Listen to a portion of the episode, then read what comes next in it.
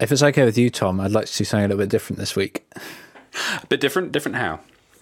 Yeah, um, I've been working on some CSS and HTML and front end stuff, Excellent. and I got a got a few gripes with CSS. I was wondering if you'd be able to Gripes? clear gripes. Definitely, uh, I was wondering if you'd maybe be able to clear them up. Oh, So right. I thought maybe I could ask you loads of like little CSS questions and just see what your opinions are on on them. Yeah. Um, so kind of rapid fire styley. Yeah, rapid fire CSS. CSS Okay. Well, awfulness. what, what's the, the foley for rolling up sleeves? Um, let's get to it. Right, I'm going to start off with this is one you told me ages ago. Um, I think it was something to do with eval and inner HTML. What's wrong with doing an element plus equals inner HTML? There's well, Or what's it- is there something wrong with inner HTML in general in in JavaScript? As this is not even a CSS question. Sorry. No, this, is, uh, yeah, this is like a JavaScript. This is all front end. I'll take it. We'll, we'll ease in gently. Um, so we're talking about you. You've got um, some stuff you want to put on the page, but the page is already loaded, and you're using JavaScript to then add to that page to change the content. Yeah. Yeah, so you've then got like a, a, an extra div you want to add in in a certain place. So you change the the inner HTML of a wrapper div to Yeah. insert the new stuff into it. Or there's a text node and you want to change the text of that. Yeah. Yeah. Yeah, someone hits a button and you want to increment a number and show it. Well, in short, there's nothing wrong with it. It works fine. And there used to be back in the day there was like performance concerns. Not anymore. Like if it's working, use it, but beware is the only caveat. Um, do you have any clue as to why you might need to beware? Not really. Um, Security, security, security. security would probably be one. But how would you? How would that? How would that affect security? Because if you were to. So, what you're doing is you're taking a string and dumping it onto the page. And that string happens to have maybe DOM elements in it, like p tags or spans or divs. But it could also have a script tag in there. So, Yeah. if you were making. I mean, the canonical example is like a chat app, and you're just updating the screen with the last message that the user, the person you're talking to, sent. Um, and if that user then happens to include like a message that says, "Oh, hello, how are you doing?" and then a JavaScript tag that does some JavaScript on your page. It's a bit like a SQL injection, Yes, it's, it's a, a JavaScript injection. yeah, essentially a, a cross scripting attack. Just one final question for this JavaScript. This is going to be the JavaScript section, by the way. I've got no other JavaScript questions. Um, is it better then to do like a document dot create element div and then document dot and then that element dot style equals and then that element dot text equals? Is that a better way of doing it? It's better because it's explicit. I mean, uh, the simplest way would be to maybe if you're doing if you're just if ju- you literally are just updating text is to update update the text node. I can't remember what the, the thing is called now. Um, Isn't it dot text? Dot content? yeah, I mean, I just use dot text sometimes. I often, I mean, I mostly use in HTML to be honest, but but that's because I'm passing all my stuff beforehand.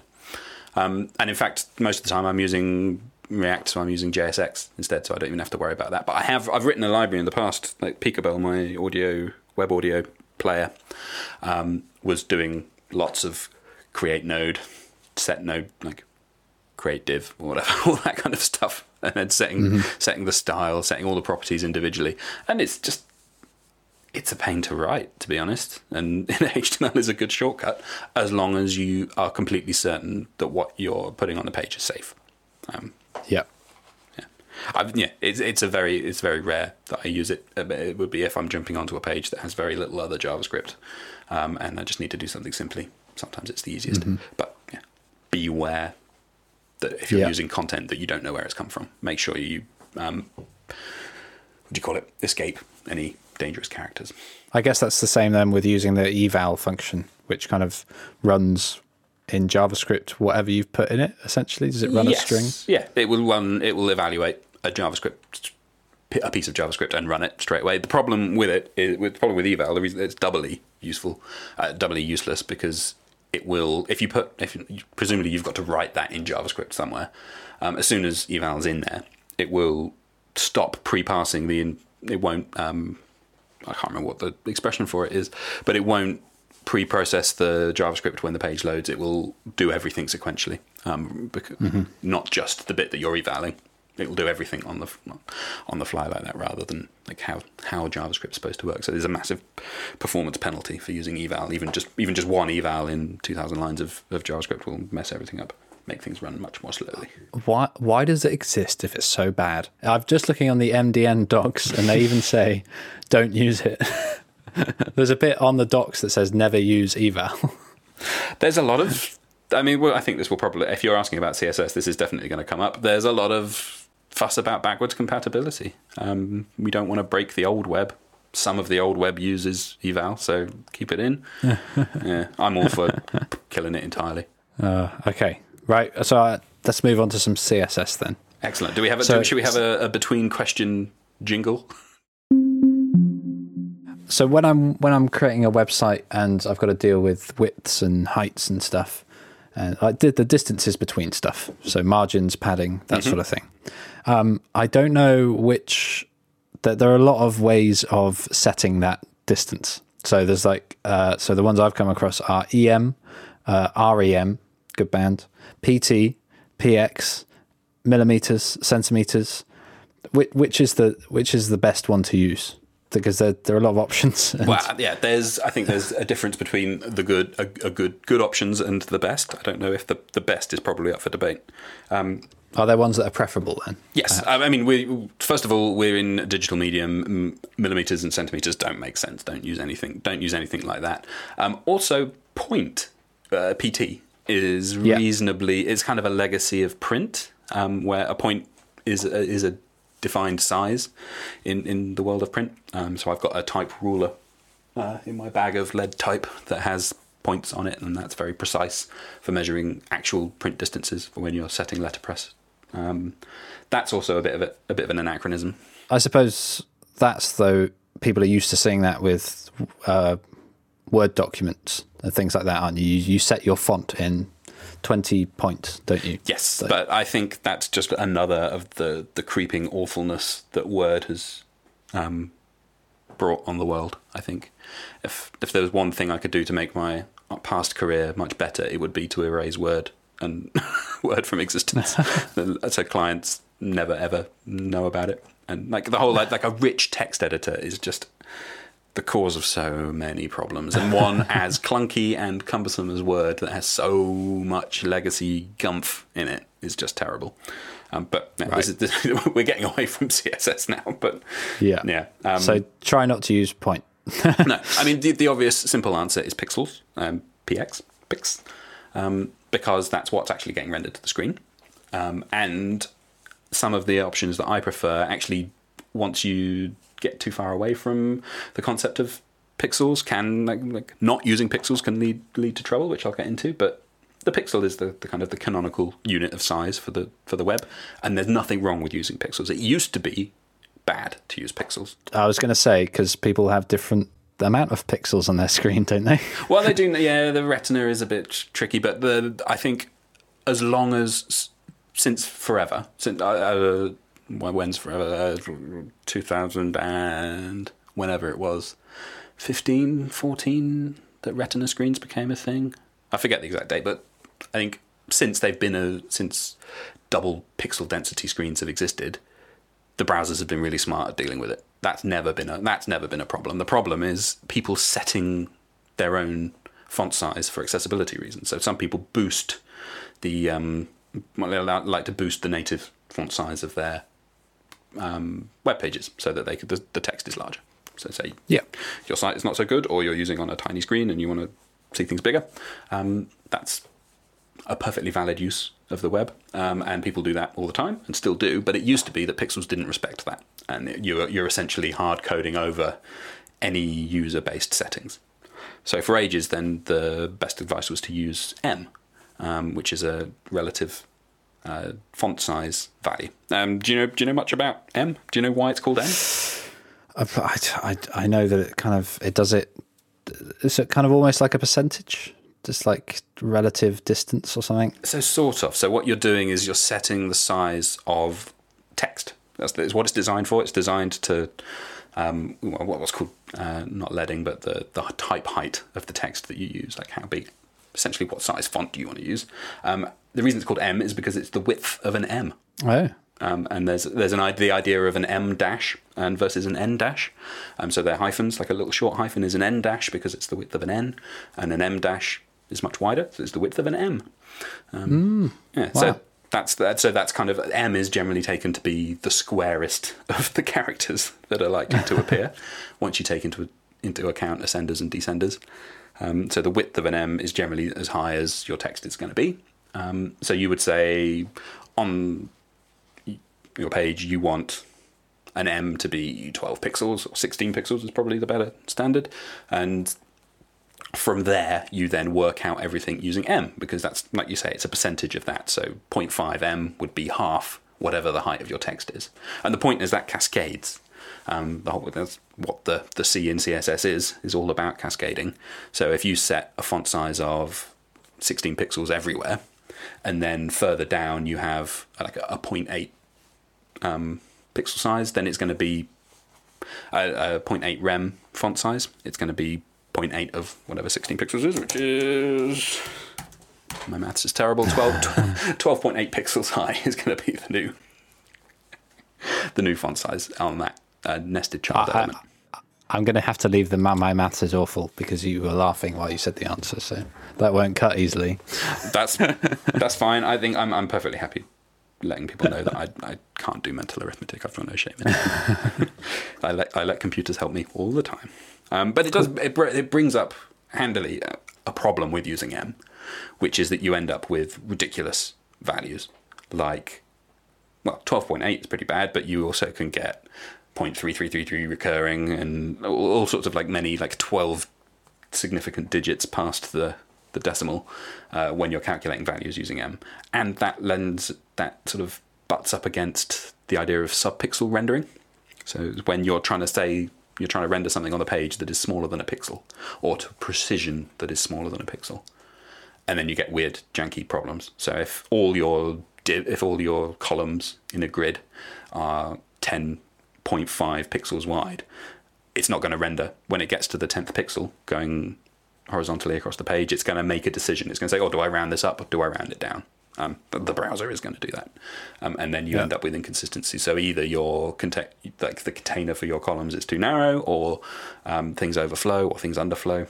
You get really subtle weirdness that can drive you crazy until you realize that oh, that's because the reason this thing doesn't line up when I make it six point eight pixels, whereas it does when I make it six point seven pixels. Um, but it jumps between those two values is because it's subpixel rendering. It's not actually rendering it to the point value. It's just rounding up or down. Um, yeah. So there's that's danger. Um, so that's where root em. Uh, so use uh, become useful. So rem or rem as the unit, and that's um, what lot that kind of you you set that on the body. Um, that's the only uh, that's the only place you can determine what a rem height is. It doesn't cascade. So everywhere, you, so say you set a rem to be 10 pixels, everywhere you use a rem, it will be 10 pixels no matter where in the cascade it is, which is confusing sometimes. Um, but also, you know, there's a, le- a, level at which it's not very different to using pixels. Um, so what I've been doing for years, and I now do out of force of habit, is set set my root em. So on my body, I set the font size to um, 62.5 percent, which because the native like default size like the default 100% font size is 16 pixels. That sets a rem to 10 pixels. So then I always know that 0.1 of a rem is equivalent to a pixel. And that meant in the days when pixels were unreliable, you could use pixel precise values, not have not worry about subpixel rendering, and still get the sizes that you want. And you you just write it out as and instead of using pixels, you kind of you just divide it by ten and and use rem instead mm. of the, the pixel value, which is nice and simple. But to be honest, there's no danger anymore in using pixels. So if you like it, use it. We didn't touch on VW and VMin and VMax, did we? In No, V- I VH. feel like we should move on. Yeah, but they're brilliant. Um, and they were brand new when I first started, and I'm glad I get to use them, and I, I really enjoy using them. But so That's people should just look visual, visual height and visual width and stuff, it? view, viewport height. Viewport height. So it's a percentage of the size of the screen. Yeah. Uh, so when you're getting into responsive, like responsive design, what, which everyone should be doing by default, it becomes super handy for font sizes. Wow, cool. That that's. That's maybe a longer-winded answer than you were hoping for. Going to use AMREM and point, but I'm not going to use no, not point. I'm not going to use point or millimeters or centimeters, but pixels are fine. Yeah. um, and one thing oh, before we do move on, um, if you're doing things that are relative to the font that, like the type, you're literally setting things that specifically impact the typeface that's being put on the screen. Uh, so by this point, I'm I'm talking about line height and letter spacing specifically. Um, those you should always use em for because you want it always. You always, always, always want that to be relative to what the font size is. So even if you've overridden the font size somewhere with pixels or um, or you've set it with rem, if you're using em for those sort of type specific qualities, they will always be appropriate. Um, because I mean, if you, you you don't want to kind of globally set your line height to to one rem, and then suddenly you've got a heading where the text is two rem high, it's going to overflow, and you're going to get weird layout things. And Yeah. unless that's a specific design choice, don't do that. I would be Okay. Cool. So next question: What's with this dash Moz and dash WebKit at the front of style uh, in CSS sheets in front of styles and stuff? I see them popping up. I've copied and pasted them a few times. I'm not 100 percent sure what they do. I think it's something to do with different browsers. Yeah, so they're browser prefixes. So Moz for Mozilla for Firefoxy stuff, WebKit for anything that's WebKit based, which is now. I don't know. Is that not anything or is it everything? I can't remember. This is uh, this is a hangover from the horrible days of the browser wars that you're very very lucky not to have lived through. When specs would be introduced, like when a browser introduces a new feature, they want to denote that it's experimental, essentially, and that it's not uniform between all the different browsers. So if you see something with um, a hyphen moz hyphen and then the name of the, the property, that rule only applies to Mozilla based browsers, so Firefox, etc., as was. Um, I think as everything slowly gets eaten by Chromium, this becomes less of a problem. Um, but it's also become less of a problem because most of those originally uh, prefixed, so they, they call them browser prefixes, uh, those originally prefixed values are no longer need to be prefixed because they get brought into the general CSS spec and accepted as like, oh, this is the way to do it. We're going to do it everywhere. So everywhere that supports CSS supports that. So it's generally only relevant for experimental features. Um, I mean, I think you used to have to do it on border radius or something, didn't you? Well, the, the, here it's on box shadow. So I've got Yeah. WebKit box shadow and Moz box shadow. They've got an extra variable at the beginning, and then there's just normal box shadow. So I don't know. Yeah, uh, there used to be competing standards. Um, I Yeah. honestly have not thought closely about this for maybe five years, possibly. Um, ever since I started using a thing called Auto Prefixer. Well, that was what I used back in the day when I was sort of doing gulp and grunt based CS, uh, Sass compilation. So Sass being syntactically awesome style sheets, or SCSS is the, the other version of it, um, where you're writing CSS, but it's not quite CSS, it gets compiled to CSS, so you get extra features like nesting and like breaking out into partials and stuff. Um, one of the benefits of having a build step between what you write and what gets sent to the browser is you can then automatically tell your build step to say, oh, you you auto prefix a tool, you know what properties need prefixes. I don't want to care about the prefixes. When I when I hit save, you just take those files. You find every time I've used a property that needs a prefix, and you add the prefixed versions. Um, and that's what it does. And I think that has been. I mean, I don't think I'm using auto prefixer anymore. I think whatever Webpack package I'm using, uh, I could pro- I could probably look it up, like- or maybe it's baked into node-sass or something now. But it's it's a thing. Um, make sure your build step has it, um, and make sure that you update it. I mean, back in the auto prefixer days, I, I would say which browsers I wanted to support, which prefixes I cared about, and it would you just declare that in a config file in the root of your project and never touch it again. you should probably update it. I think that what the downside of that is every now and again you end up with like all the browsers that you support now accept uh, something that you're prefixing, and you don't need to prefix anymore. But your build step, because you never look at your build tools, um, still adds the prefixes. So you've got some un- unused lines of CSS in your thing. Um, doesn't matter, I don't think. There's no problem with that. If you're massively concerned about that kind of stuff, you yeah. By the time you find that important, you'll know enough to be able to deal with it. yeah. So I wouldn't worry about Okay. it. Don't worry about it until it becomes a problem. Um, but yeah, it, it's a way of the browser's flagging features as experimental. and saying it, it's like saying it's alpha. It may change. Great. I've used setting X a couple of times. It only ever seems to work if I set it to minus one or 999. What's going on? Uh, it just means you're a bad programmer. You're bad at CSS.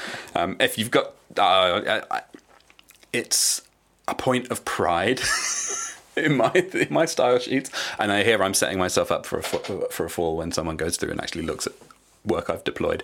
Um, but generally, I write z indexes between zero and ten, and those are the only values I will ever use. And most often, I don't like. I don't. I get a bit. I get a bit nervous whenever I'm putting anything more than three as, as a Z index level. Really Interesting. Um, learn learn to use your tools is what I say to anyone who's writing Z index nine nine nine nine nine, which you see a lot. um, uh, I think the problem lies in the cascade again. Like the way Z indexes nest can be really funky, and sometimes you want something. Uh, generally, in the, the evolution of a mature project, you will want a modal dialogue or something to appear over the front of every single thing on the page. So you give it a massive Z index to make absolutely damn sure that it comes above everything else. Um, Yeah. And then as it evolves, maybe you actually also want like a sticky footer that appears on top of those modal things, regardless. So then you end up with an even bigger value. So like you might start off being perfectly reasonable and adding a Z index of nine to something, and then the next person comes along and adds something, and they're like, "Oh, Z index of nine doesn't work." Type another nine. Just to keep typing nines until the thing that you want appears on top of everything else. It's an um, yeah, it's a sign of sloppy coding. To be honest, um, Don't look at my code. everybody does it, and it's fine. But it's I just find it gross. Um, yeah, there we go. cool. I feel seen. Um, when should I use bang important? So that exclamation mark important. Sometimes is my slightly perhaps controversial opinion on this. Um, general best practice is never. If you're using important, that is a code smell. Something has gone wrong. You are not using that cascade properly, which is what I said about Z indexes. it's exactly that same argument. Is you should never have to use important. Um, every now and again, it's really, really useful. But it's always, always, always a symptom of something else. Um, so there's, I think, two instances in my. Uh, in fact, I can only think of one off the top of my head. Um, when I'm setting rules for accessibility text, that I know what I want to override every single other property. That no matter when I use this this rule, I always want it to behave the same way, um, regardless of the cascade and regardless of where it appears. Um, uh, it's a way of getting around specificity bugs, um, but that it's a hack around a specificity bug rather than a solution to the specificity specificity bug. If you're having to use important a lot, something's wrong. I mean, yeah, I have CSS files with many thousands of lines in, and only one, maybe two instances of important in there. Um, Okay. yeah, I may have a file with pretty much everything is important. Sometimes, I mean, sometimes if you're using it, particularly when you're working on, you've got third party code coming in and you want to just customize a tiny little thing and you know what you're doing and there's no other way to do it without writing a ridiculously specific rule. Sometimes important is the better option because if you write a rule that addresses, so, so say you're using a tool like that adds, I don't know, tooltips to your page because I'm in- incapable of keeping more than two words in my mind. So tool, and tool led to tooltip. Um, say you're including a tool that adds tooltips, you want to customize the color of that, but the tool that you're using, the dependency, has very specific CSS classes that target that tooltip style to the background color of it. And you, you couldn't get around that by writing super super specific class names, like making sure that the cascade and the nesting is all dealt with properly. Um, but that might not be the most robust solution because you're using this tooltip dependency in all sorts of different places on your site. And there's not necessarily consistency in the way that those things are nested. So your specific rule may only target one instance, and then suddenly you start so you're using it in body copy, and you write your super specific rule using CSS the way it's meant to be used. Um, and then suddenly, when you actually want to use the tooltip in a sidebar or in your menu, it doesn't work because the specificity is broken again, and it's a whole different chain. So you might find it's easier just to use the the classes that are provided by the vendor CSS, so the the stuff that come with the dependency, and just slap an important on there and not have to worry about it. Yep. So that's fine. But if you're writing like a, you're on a greenfield project and you're writing out CSS and you're using important, that's a sign that you've got bugs. your code is riddled and you need to you need to rethink your choices. Uh, when when's it best to use an ID versus a class? No, this ties in nicely to what we were just saying about specificity and having to get really precise. Um, if you have to use IDs for style rules, you're probably writing stuff that's maybe too specific. And I would recommend adding, I would make the classes more specific. I try and only ever use classes for attaching style rules to. Um, and IDs are saved for essentially for using in JavaScript and for where things need a unique identifier. If you're writing a unique CSS rule, why? It should. That's not the. That's not what CSS is for. Write a unique, make a unique class name and use it once, but then you can reuse it. I mean, there's so many chance times where you will tie something to an ID, tie some style rules to it, and then months later in the project, you want to use two of those two instances of that on a page, and that's technically invalid because you can't have more than like IDs should be unique. Um, so yeah, just use classes for, for CSS styles. Cool. What's the best way to name your classes then? So is it best to be specific on what they do? So like right margin 50px or for what they're being used for? So like sidebar because it's used in the sidebar. Um, so this opens up a world of complexity. There's no right answer for this. I mean, naming things is the hardest thing, hardest thing in computers, generally speaking, in programming. Um, yeah, I, my advice is have a strategy and stick to it. Be consistent. Um, so some people like to use lots of utility classes. So like, like your example of right margin 50 pixels is like why why are you writing that would be my first thing like that's no easier than just writing margin 50 pixels like you're literally writing the css in the name of the selector which is not very good or or maybe just like right margin small uh, yeah yeah but you might want to say like oh there's loads of places in my style sheet where in my site where i want things to have a really big big border above and below them so i'm going to write a rule that's just big borders that is fine. And then that's kind of going down the utility class. So you'd say, oh, this is padding large.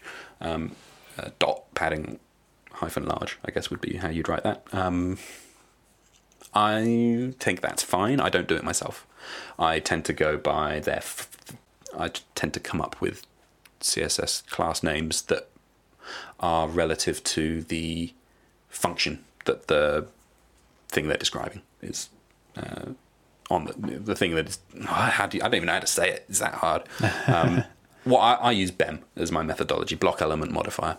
Um, uh, I don't think this is the place to describe that. I recommend go and go and look at a Harry Roberts CSS Wizardry article on BEM or something else. Um, there's lots of different competing architectures, things like BEM or ITS, uh, inverted triangle CSS. Um, there's loads of others, and I've completely forgotten all of them. Um, BEM's the one I use. I don't know that it's better than anything else, but it is. It does mean naming things is slightly easier for me because I've got into the habit of how the block element modifier system works, and I can just do it. And it also means I can go and look at a CSS file I wrote three years ago, write some new stuff in it, and I'm not changing how I'm writing stuff. And I can understand, I can read the class names and know exactly what they're doing. And there's, it's more important that there's a system than that you're using the quote unquote perfect system. Yeah. Yeah. Brilliant. Did that help it? Did that, did that answer that question? I, do you now have. Uh, I'm going to carry on doing what I'm doing, which is a mix of both. And I label some of them helpers and put them in a little section where they're generally just like one line things where it'll be like left border and that'll create a left border. And then I can just, I do it for things like um, text alignment. So I'll be like align left mm-hmm. and then I can just pop that in a class. Yeah, center centers is center is one as well. Yeah, that's a... that leads me on to the next question though. What's better? Is it better to do like dot some class and then cascade it down to the H2, so dot some class space H2, or is it better to just add more specific classes to the H2 elements? Uh, my answer to this is very similar to my answer to the last one. So, I, with BEM as a methodology, you tend not you tend to avoid nesting rules. Uh, so you wouldn't okay. do dot some class H2. You'd put a class. You'd, you'd add a new class name for that H2 element. Um, it's not necessarily good or bad. I mean, you've got to think about how uh, there's a certain level at which performance comes into it, and then how is CSS parsing your rule? How quickly do you? How much of the DOM do you want it to have to look at before it finds the thing to apply the thing to? It really very very few instances where that actually matters in my experience. like, it's so fast. It's you can write you can write absolute garbage CSS, and I guarantee, even if you've written the worst CSS file in the world, it's probably not the biggest performance bottleneck. You could get better gains from doing something else. like, you know, go and look at go and look at your headers, and go and look at other things. Go and look at how many images you're including, and how you're dealing with those assets that are being used by the. Like, there are infinitely many more things you can do before you need to optimize the performance of your CSS. Um, in yep. 99.9% of cases. Um, so I, it's not something to worry about, but particularly when you're writing it, I mean, the reason I like to stick to kind of one level deep, maybe like at most three levels of, of nesting, but even then, that's like, again, it's another smell in my, my mind.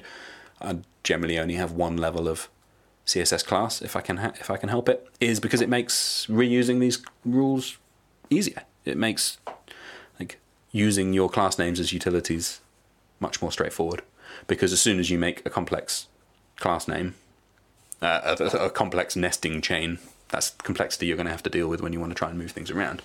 Um, the general rule that I stick to is the, the complexity has to live somewhere. I choose to put the complexity in my projects in the class names and have more class names than most people than, than other methodologies would have. Um, so you look at my look at my uh, DOM. There's lots of quite long-winded quite quite specific, um, quite verbose st- style names, class names in there, um, because that's where I'm putting the complexity, and it makes the CSS files simpler, and it makes reusing those classes simpler, and maintaining mm. them simpler in my mind. And I have I've been doing I've actually I used to flip flop and try new things ages and ages and ages, and then about three or four years ago settled on the current setup, and I've only minorly tweaked it in the last few years, and it means I don't have to think about it so much, and I can be I can focus on like making things look how they should look on the screen rather than how am I structuring this behind the scenes. Yeah.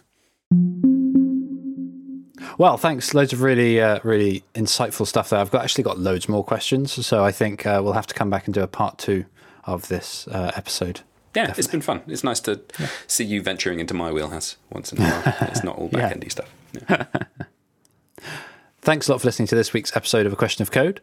Make sure you check us out on Twitter at AQOCode. And you can find us online at aqoc.dev or questionofcode.com, um, where you can find all the information about how to get in touch with us. And if you want to hear more great podcasts like this and have stuff delivered to your inbox every Wednesday, check out uh, podcastsfornerds.com, hashtag shameless plug. Um, and we will see you next time. See you then. Bye. Bye.